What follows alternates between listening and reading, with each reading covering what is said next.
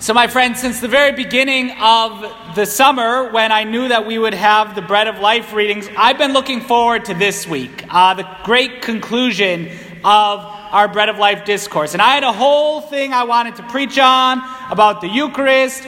I was even going to hit on the controversial longer form or the second reading, everything. And then the last month and a half happened, uh, and all the news about scandals in our church were coming out. It's been something that's been very much on my mind, in my heart. Uh, and then in particular, I was even still going to go forward with my normal homily until last night, and I'm not sure if you saw it, at about eight o'clock, right as I was getting ready to go to sleep. A friend texted me at about eight thirty, nine o'clock. Um, apparently, the Pope's former ambassador to the United States uh, said that Pope Francis knew about a number of these things, and it just, who's right, who's wrong, what's true, what's false. I didn't get a whole lot of sleep last night looking into all this stuff, and it's really quite troubling. And then we get these readings, and it's like God is giving us a gift with this, with these particular readings, to be a comfort and a guide for us as Catholics in the United States of America in this time. Joshua, after everything that had happened in the book of Joshua, they were supposed to retake the promised land, and they don't actually do a good job of it. They actually, you know, they, they get it to a degree, but the tribes aren't united in doing it. Some of them are making uh, treaties with the nations that they're supposed to kick out of the land, and it's just a mess. And at the end, Joshua says, look, decide who you're going to serve. But as for me and my house, we will serve the Lord. As for me and my house, we will serve the Lord.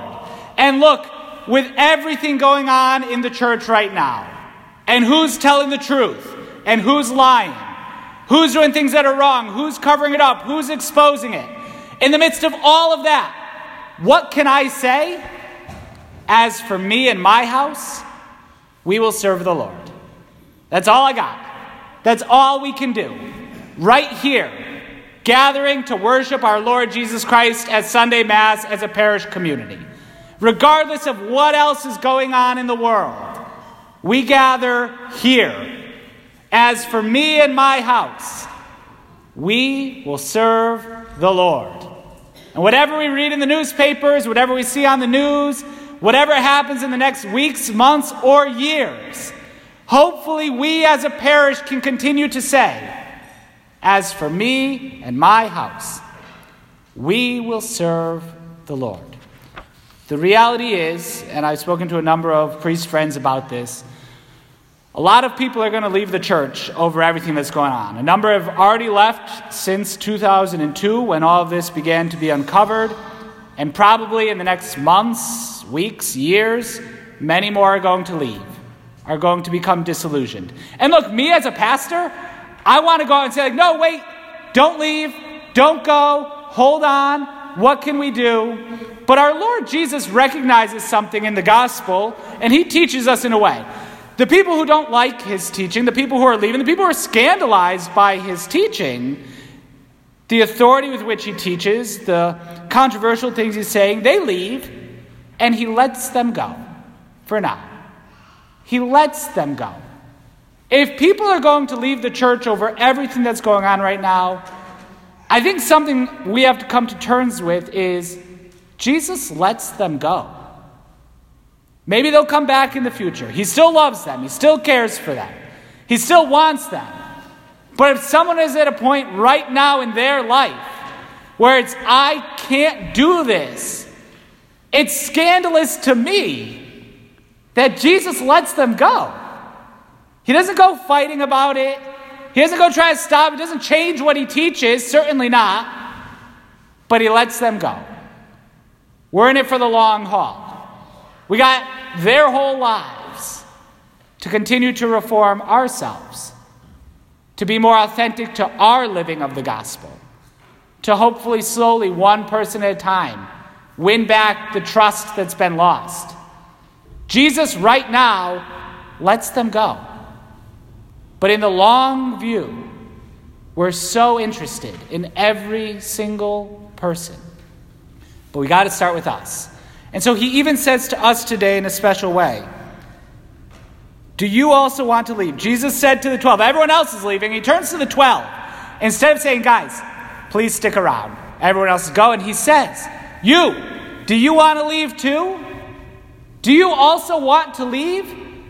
And I think that's something that each of us needs to come to terms with. To let Jesus speak that to our hearts. Do you also want to leave? Whatever gets unveiled about who's guilty of what, Jesus speaks to our hearts, each one of us. You, because of this, do you want to leave? And by the grace of God, may we learn from Saint Peter and say, Lord, Master, to whom shall we go? Where else are we going to go? You have the words of eternal life. Jesus, this is tough. This is difficult. This is scandalous. This is troubling. But Jesus, you yourself have the words of eternal life. Where else would I go? What else could I do, Jesus? You have the words. Jesus, you feed us with your own body and blood. You have the words of eternal life. Jesus, you're my Lord and my God. Jesus, you died for me. Where else would I go? In the midst of all scandals that may hit our church, these now, whatever's going to happen in the future, for years and years to come, who knows? Jesus, where else would I go? Says to us each to our own hearts, you too, do you also want to leave? Jesus, where would I go? You have the words of eternal life. We are convinced that you are the Holy One of God. My friends, this is a very difficult time in our church. Talking to some friends, can't figure out if it's since the Protestant Reformation, the Avignon Papacy, uh, since whenever, that it's been this bad and troubling and scandalous and confusing. For me and my house, we will serve the Lord. That's what we can do in this time. We stay committed to our Lord Jesus Christ, who has the words of eternal life. We stay close to our Lord and we support one another in this. We stay close as a parish community, loving our Lord Jesus and calling each other on again and again and again to greater holiness. Lord, to whom would we go? You have the words of eternal life.